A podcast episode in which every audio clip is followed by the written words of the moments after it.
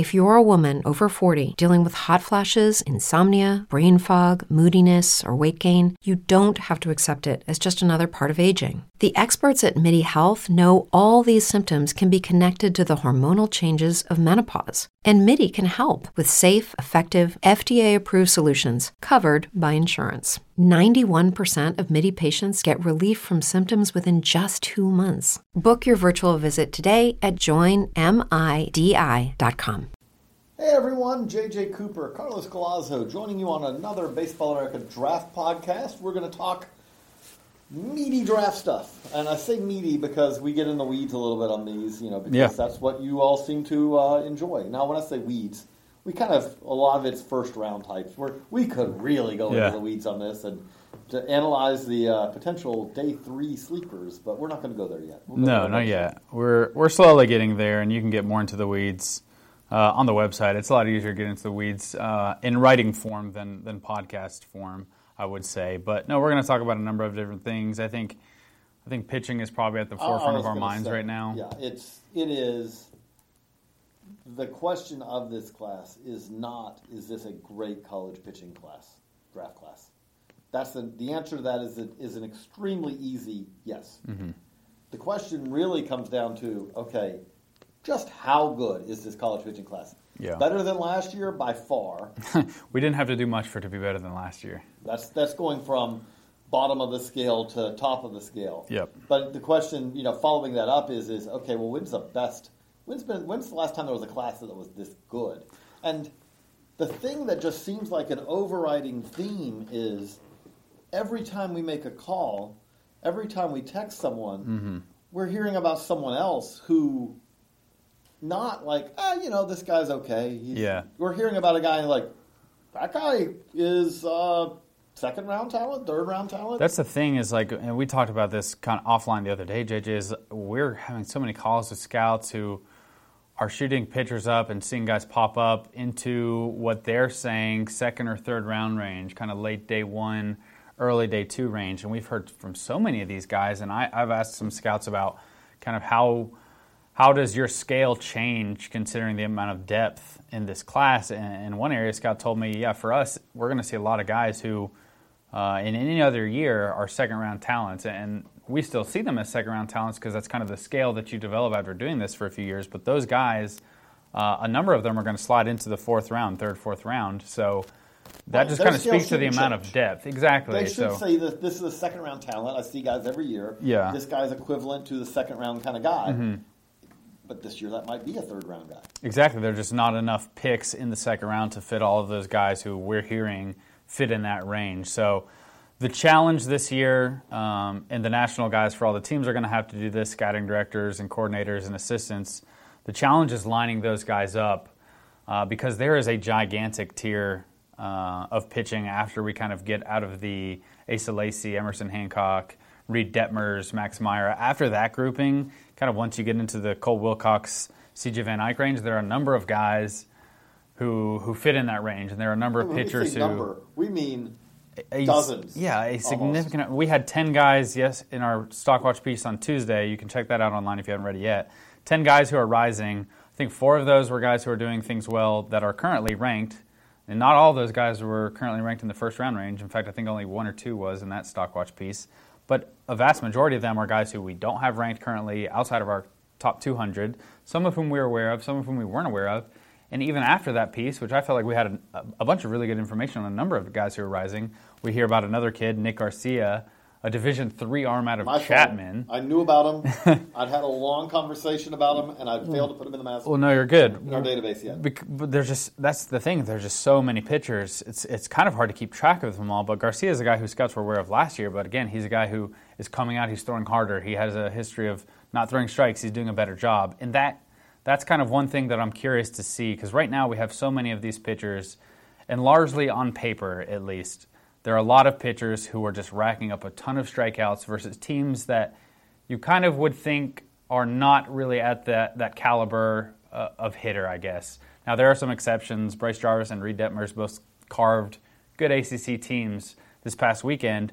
But I think as But we that kind was of the first conference play anywhere. Exactly. I think I think as we kind of get into conference play, I'm hoping at least that these guys kind of start to separate themselves because this grouping in like the 30 to 70 range as far as overall ranking, there are so many arms that Well, you could order them in to- any number of different ways. To give an example, and again, we we know we, we had this conversation offline, and we're now bringing it online. Mm-hmm. But we we had we talked about it's like, okay, last year when you talked about the late first to second round guys, you were Mm-hmm. talking about the Seth Johnsons, the Matt Canterinos, the Ethan Smalls, the Tommy Henrys, you know, the Drey Jamesons, the guys Mm-hmm. Yeah. like that. Those were, I, I, again, nothing against those guys, but really, almost across the board, those were guys who they were there partly because you're going to take some college pitchers. Yep. You And know? I think we talked about it before the draft last year. We said just because of, the college pitching, there are going to be some guys who a couple teams have a little higher and they sneak up into that back of the first comp round range, early second. And this year, you're not going to be pushing guys up so much as there are just going to be so many available when you're picking there. I was going to say, you compare those to the Cade Cavallis, the Bobby Millers, the CJ Van Eycks, the Nick Garcias, the Ian Seymours, the you know, Christian Roa, Tommy Mace, Jared Shuster, Jared Shuster. Tyler I mean, we could keep going and going and going. Like, if you compare those to the, you know, the Cole Henry and Bryce Jarvis's, and like, you could just keep Mm-hmm. going. And part of this is, is like, you know, there are going to be guys. Cole Henry's an example. Cole Henry's draft eligible sophomore. Yeah. It might be a tough year for a lot of these draft eligible. So they might think, hey, we had a solid year. There's a lot of pitching. Let's just run it back another year. J- JT Ginn, the biggest example. JT Mm-hmm. Ginn, the most prominent. Well, excuse me, one of two. I'll throw Cole Wilcox. In I think it's fair. I mean, entering the season, we had him ranked significantly Right. higher. Not significant, but a tier higher than Cole. So I think it's but, fair to but call him JT. Ginn, coming into your draft eligible sophomore, Mm-hmm. strong year, could have easily put himself. I would say in that top of that second tier. And again, I'm not saying I don't think he could have passed Asa Lacy even with a good year. He is a shorter right-hander. Yeah. there have always been concerns about is he a starter, reliever, long-term, all For that. sure. But really good stuff. Had a great freshman year that tailed off a little bit. Maybe he, you know, was starting to show the effects of the injury that ended up. He has to have Tommy John surgery. He's basically missing this whole year. Mm-hmm. If that had been the case last year, you know, it would have been like what you'd already seen from JT. Again, you were like, this guy's one of the best guys in the class. Mm-hmm. This year, draft eligible sophomore, he still may go, you know, first round. He went mm-hmm. first round in high school. He still may go first round. However, if you're picking 18, 20, 22, 24, you this year you're choosing between him and someone who's really talented as a college pitcher, who's healthy, mm-hmm. who you saw pitch all the way through, you know, conference Yeah. play, conference tournament. Yep. And that's the kind of thing the Cole Henrys of the world, who last year, you know, Cole Henry is available in last year's draft, you're like, man, there's a lot to like here. Yeah. This year, like, I like him, but I may have, may literally have 14, 15 college pitchers higher on the board than him. Yeah, and and that's not exaggeration at all. I think there's so much more stuff in this year's class, uh, and what we've seen this year is last year we had a lot of a lot of the guys in our top tier of pitchers entering the season were pitchers who already had question marks about their their ability to start. There were relievers coming into the year, Or they had no track record. Exactly. There, there are a lot more guys with track record kind of just to start this year. And then we've also had a number of guys who have very early on answered a lot of questions. There are a lot of guys here who have really good stuff but had strike Who are two questions. guys who've answered questions? I think one is Ian Seymour, a left-hander at Virginia Tech. Entering the year, there were a lot of questions about his reliever risk. I don't think scouts love the operation, but he's a guy who has a track record of throwing strikes. The stuff is still good. He's handling a starter load, so he's kind of starting to ease some of those questions and at least give himself a chance uh, to start at the next level. He's done that really well. I think another guy is Jared Shuster. So he didn't have the same questions, uh, same reliever questions, but he's a guy who was always a solid uh, left-handed pitcher, and now the stuff has ticked up to a whole nother level where he's in consideration for middle of day one, late first round if he holds it up. Bryce Jarvis is another guy. I mean, he's a guy who threw pretty good strikes, always had solid off speed, had a history of striking out batters, but his stuff took an exceptional jump over the summer uh, into the fall, and he's held it. If Jarvis holds his stuff throughout I- the s- spring, he could go in the first round. I- wouldn't shock me at all. I- it's hard to argue. Uh, you can find guys who can Mm-hmm. make the argument have pitched as well as Bryce Jarvis. Mm-hmm. We can confidently say no one has pitched better.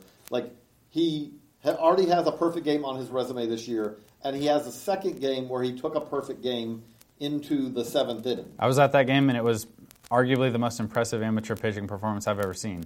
Now, there are plenty of people who have been around the game longer that have seen a lot more games than me, but I think that's impressive. I mean, the only pitcher that comes to mind is Ethan Hankins, and that was a shorter inning against high school batters. So Not- yeah, it doesn't really compare. This was him showing three plus pitches across the board, plus command, up tempo, spotting everything he wanted in the zone, getting whiffs with all of his pitches. against a conference opponent. Yeah, and Florida State strikes out a lot, but they have some good batters in that lineup too, and he made them look silly. They have guys who are expected to go, you know, reasonably well this year in the draft. They had they their guys were looking silly against Jarvis, and there are just a number of arms like that. I mean, there's a kid Landon Knack at East Tennessee State who, again, he's a senior. He's probably going to be a priority senior sign this year. He has a history of uh, throwing pretty good strikes, uh, pretty good walk rates and strikeout rates throughout his career, but his stuff went from low 90s to he's touching 97, 98 consistently there are just so many arms like this that are just popping up and impressing and i guess it's easy to let it be overwhelming now personally selfishly i'm hoping these guys all sort themselves out because that'll make my job easier but Right. It's, it's tough. Again, part of the problem is, is when we, what the joking is, you know, the, it's, it's almost a joke, but Mm-hmm. if we end up with 50 guys who are second round talents, oh, there's, that's a second round guy. Mm-hmm.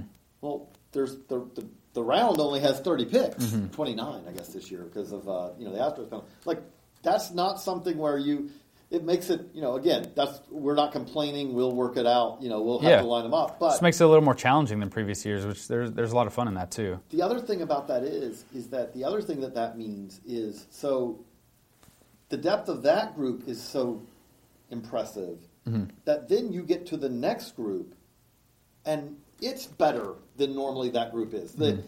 the, the day two guys, the legit, like, I- do feel like that when you get to the fourth, fifth round this year, mm-hmm. you're going to have better arms to choose from than you almost ever have to choose from in the fourth Yeah. or fifth.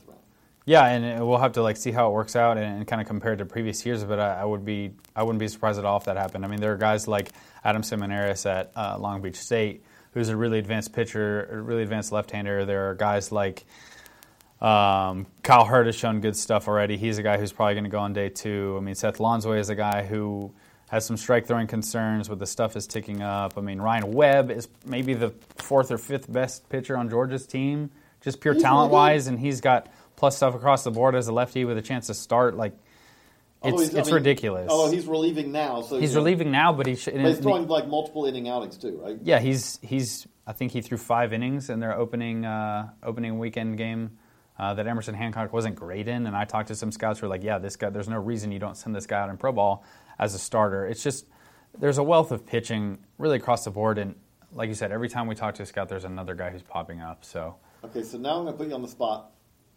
Flipping it back to the top of the draft. Mm-hmm. Right now, if no one is crazy enough to give you the one-one pick, but if they did, yeah, don't do 1-1, that.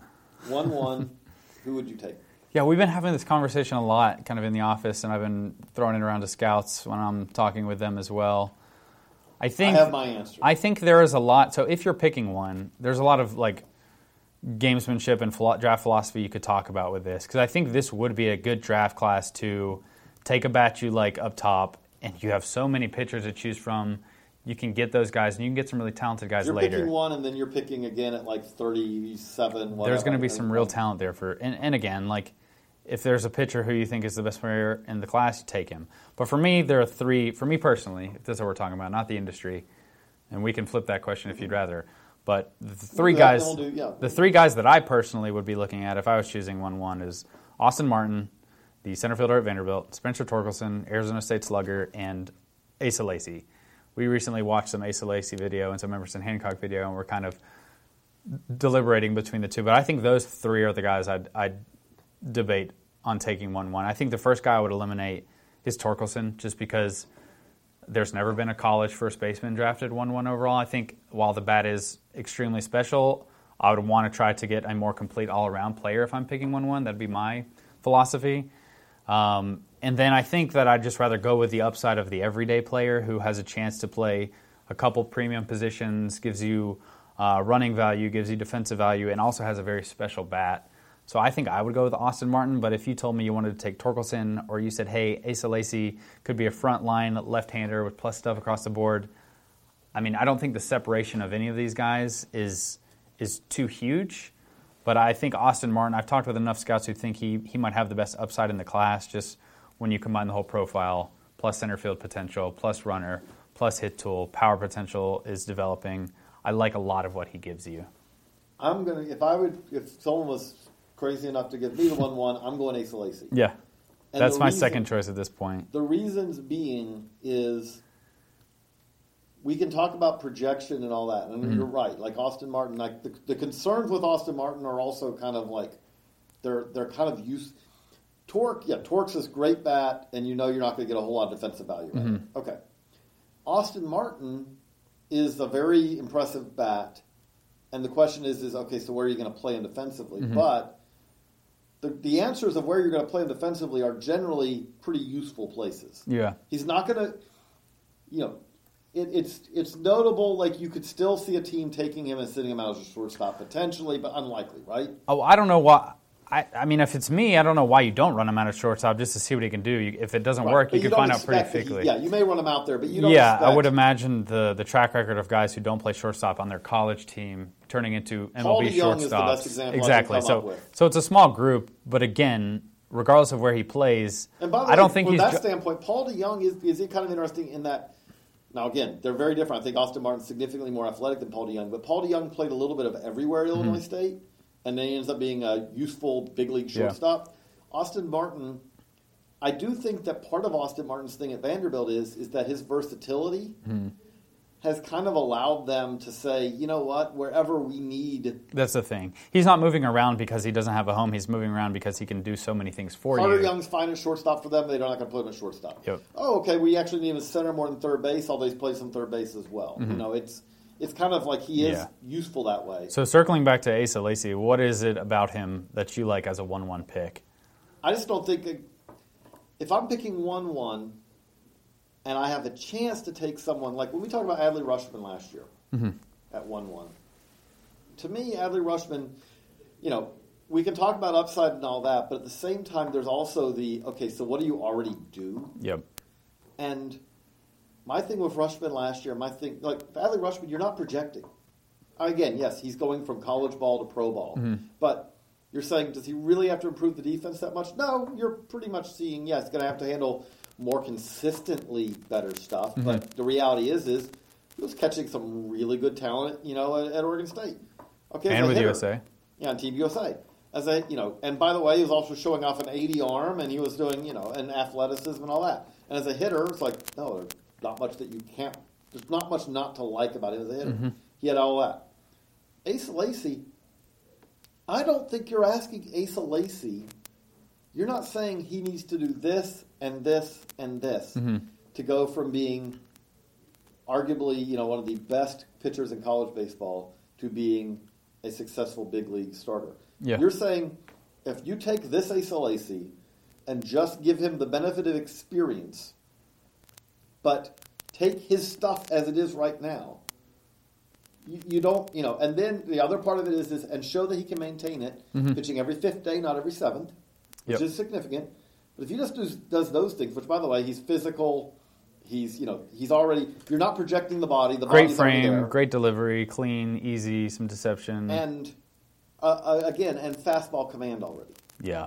With, with I mean with big time stuff, not but it's not just you're saying Yeah, he's dotting 94, 95 and putting it in a Dixie Cup. you know. Yeah. And so to me, that com- combination, multiple pitches that are plus right now, Mm-hmm.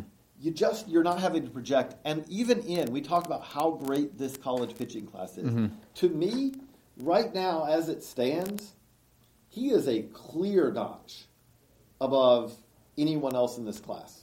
You'd put him a clear notch above Emerson Hancock as well? Yes. Okay. Yes. Like, I mean, again, no, and lefty, righty for one, you know, okay. Mm-hmm. That helps. that helps. But I think there are more. I think I think that it's fair. I would have them in the same tier. I would have Asa is probably the one A and Hancock the one B. I think there are more questions you could have with Hancock at this point. So I think that's perfectly fair. I'd say it's one and two to me. Like, Okay. and, and again, when I say that now, I think we should acknowledge that when we're talking about this, you need to look at the totality. Like Mm-hmm. Emerson Hancock was better last year I would I would say right now than he's been so far this year. Like not like by a dramatic amount. It's not. I don't want to make it sound like that Emerson Hancock has been scuffling out there. Yeah. But but against you know as good if not better competition, Asa Lacy's fastball has you know has played better this year. Mm-hmm. Um, I would say that one of Emerson Hancock's you know biggest attributes is fastball command, and I don't Mm-hmm. think you can really say.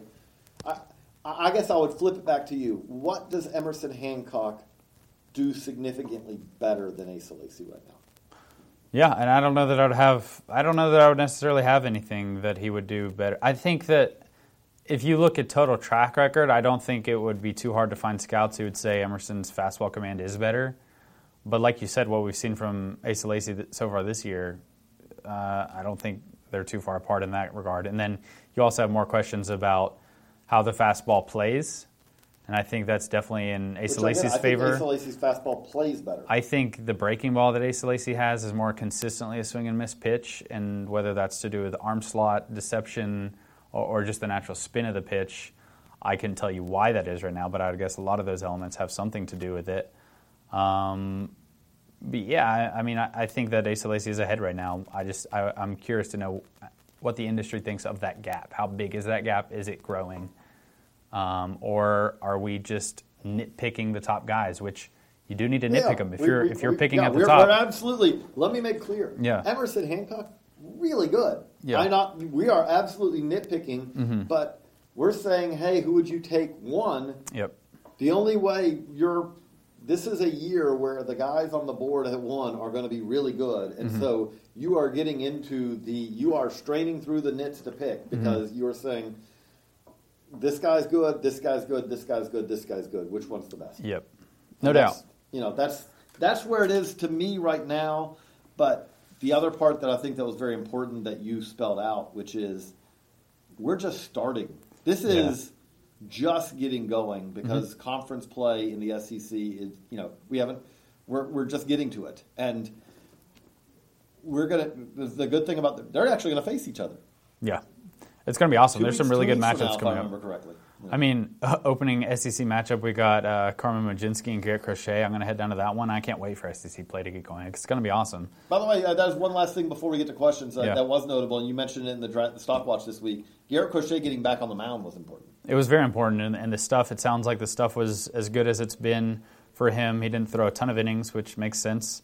Um, so yeah, it's it's great that he's back. I mean, the two guys who had injury concerns that we had in first round consideration were again and Garrett Crochet. One of those obviously is out for the year.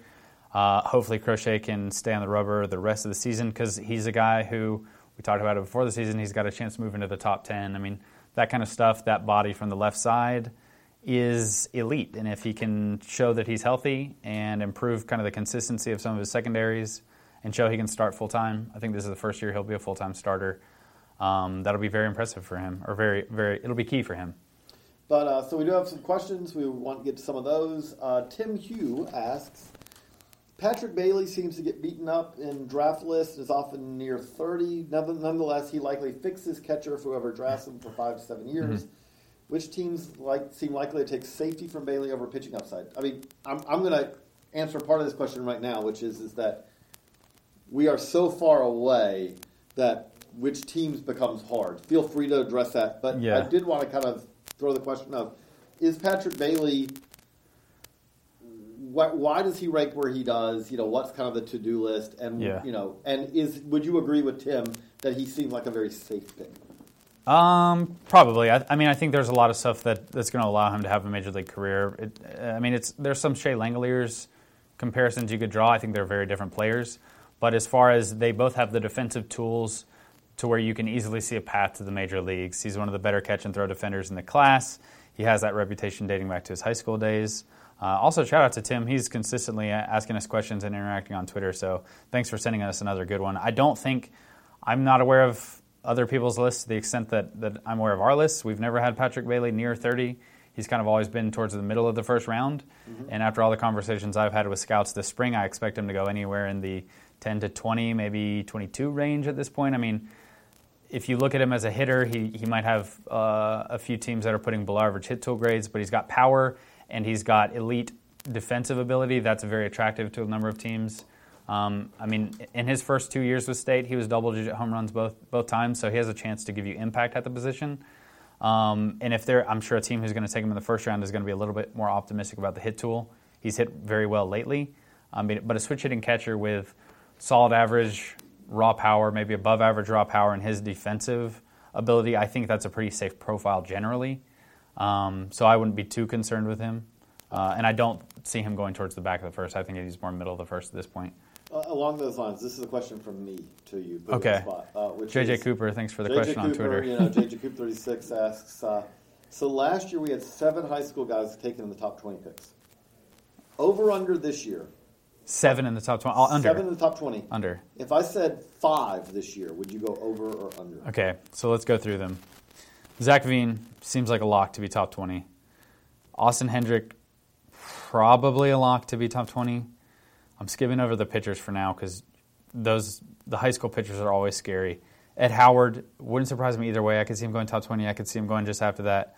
I think Pete Crow Armstrong and Robert Hassell are the other two who, at this point, if they didn't go top 20, I would be a little surprised. Pete Crow Armstrong has done really well for himself, and Robert Hassell might be the best hitter in the class, and generally that guy gets taken there.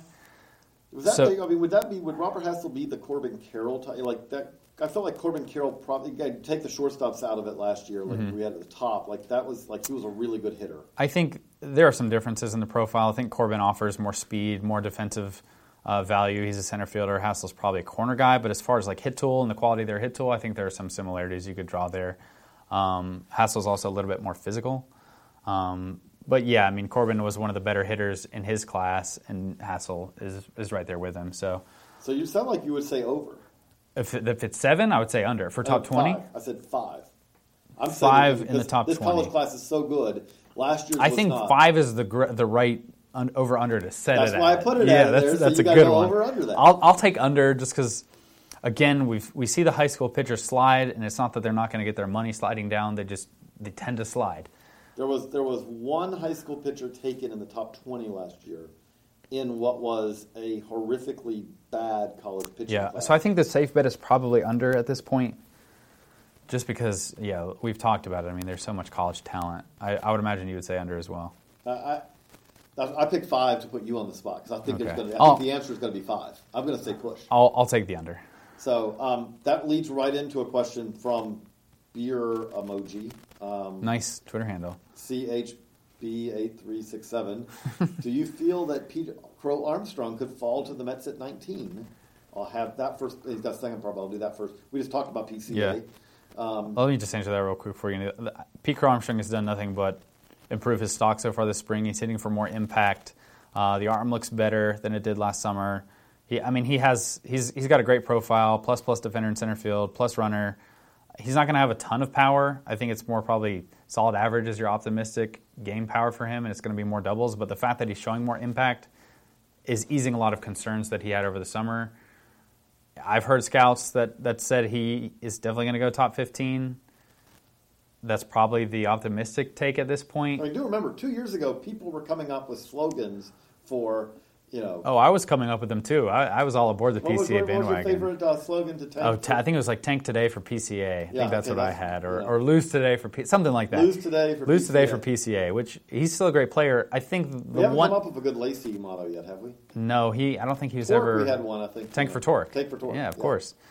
PCA, I think the one question you're going to have is: Do the guys, the guys who are making the t- decisions at the top, how worried are they going to be about the Mickey Moniaks and the Blake Rutherfords of the world, and how much do those players' struggles affect the evaluation and the outlook for Pete Crow Armstrong? I think that's the big question, and, and depending on what teams think of that, is, is where he's going to go. I think it wouldn't shock me if he was available there. It wouldn't shock me if he was gone before that pick. Uh, second Sorry question for a non-answer. Is, is Max Meyer a top 10 pick? Yeah, I think so. I mean, he's not a lock again. None of these. I would hate to say we got 91 days for the draft, so none of these guys are locks. None of these but, guys are locks, but I would say, like, but as far as stuff, what he's shown this year, ability to start. I mean, he might have the best breaking ball in the entire class. He's got the best amateur breaking ball that scouts have seen in years. Some people have said it's the best they've ever seen. There's a lot of stuff to really like.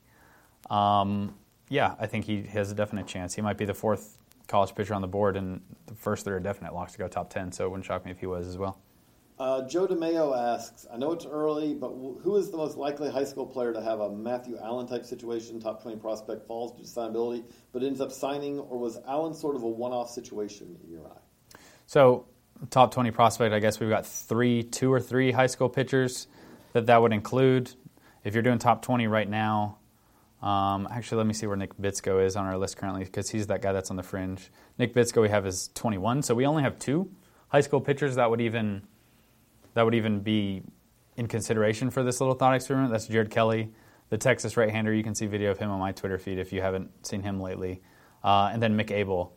And Mick Abel, I haven't heard a ton on just yet, um, just because they start a little bit later. But it wouldn't surprise me if either of those Come guys. on. You need to be fearing the guys who haven't started yet.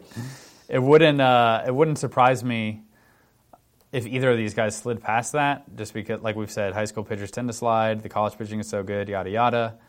But I mean, that the Matt Allen situation is such a specific thing. Like he slid and still got paid. Is the question who who are some guys who could slide and get paid? I guess both these Right, guys I could. would just say, I, and to me, like that's when you say is that a one-off situation? That's an unusual situation. It can happen again, Mm-hmm. but you know, we don't see that happen every year. Is the thing I would say is Yeah. like Matthew Allen got paid uh, effectively while sliding to you know out of the first, out of day one. That it happens. he got two point five in the third. Is that what it was? I mean, it, it happens, but it's not a it's not a regular occurrence. Partly because I mean the reality of it is is that for that to happen, in some way, it basically means okay, you know, because at the end of the day, uh, uh, you know, we've done some reporting on this, but there were he fell, but then he didn't get he didn't get he didn't get four point five mil by falling.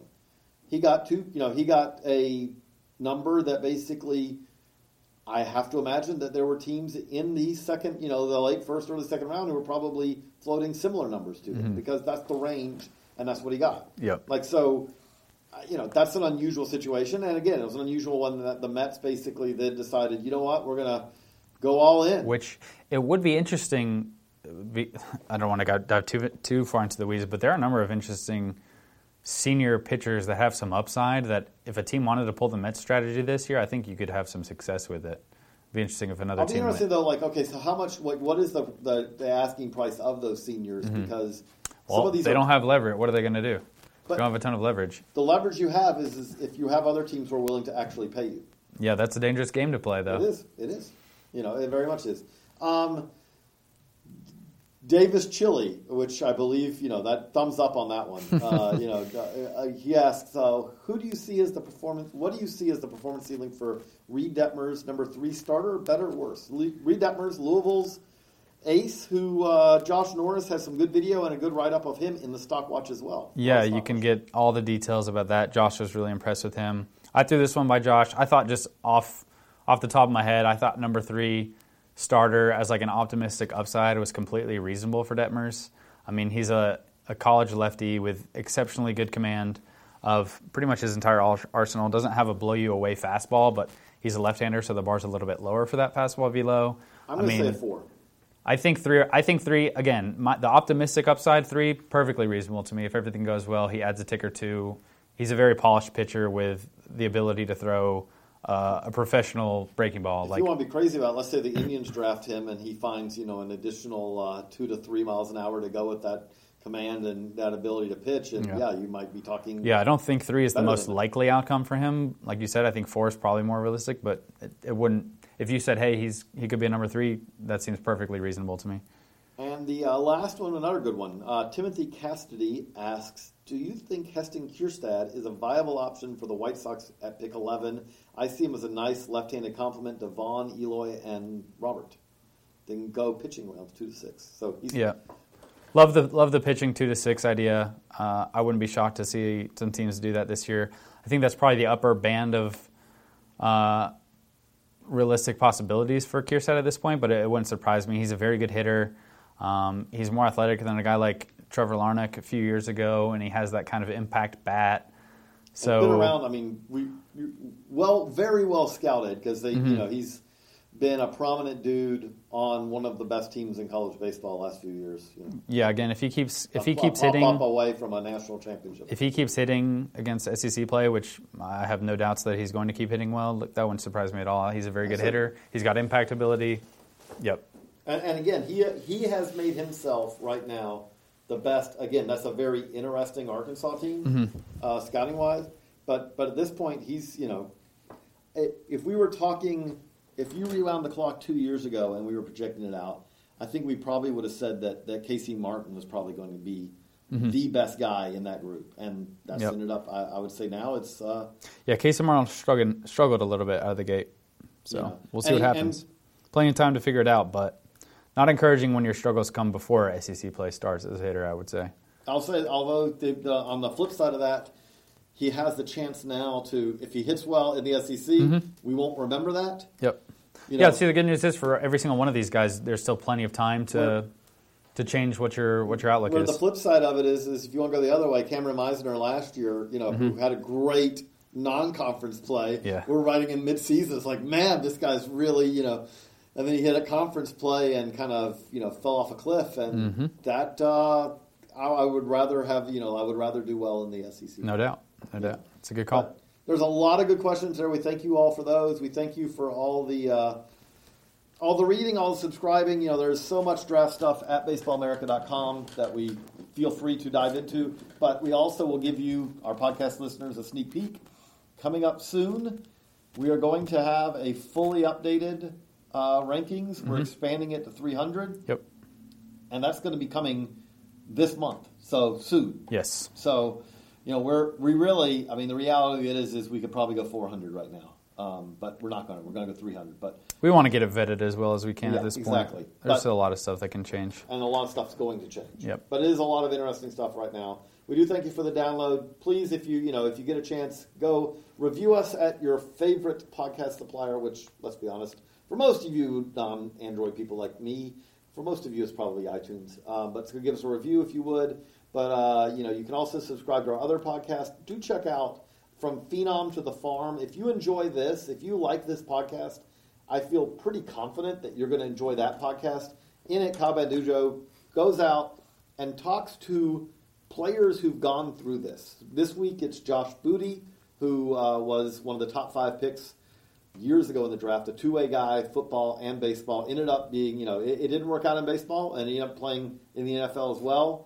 Um, you know, went back to school and, and played football as well. But the, you know, Yeah, if you like hearing about the process, it's exceptional. Oh, and Eric O'Flaherty was incredible on this. You know, JP Mm-hmm. Ramirez last week was really good. Like, there's a lot of uh, there's a lot of great stuff there, and especially also if you're listening to this and either you or a family member is going through the draft, Oh, you have to listen you to it. have to listen to this because it's telling you a lot of the stories of this is what I wish I would have known when I went through this, Yep. or this is what I learned by going through this. Yep. So check that out from Phenom to the Farm. Well worth the download. For Carlos, I'm JJ. So long, everybody. Brain fog, insomnia, moodiness, weight gain. Maybe you think they're just part of getting older, but MIDI Health understands that for women over 40, they can all connect to menopause. It's at the root of dozens of symptoms we experience, not just hot flashes. MIDI clinicians are menopause experts, offering safe, effective, FDA approved solutions covered by insurance. 91% of MIDI patients get relief from symptoms within just two months. Book your virtual visit today at joinmidi.com. Swimsuit? Check. Sunscreen? Check. Phone charger? Check. Don't forget to pack the 5 Hour Energy. It fits great in a pocket or carry on, and the alert feeling will help you arrive ready for anything. Now get 20% off when you use code 5HE Travel at 5hourenergy.com. Expires April 30th. One time use only, not valid with other discounts. Remember, visit 5hourenergy.com and use code 5HE Travel to save 20%.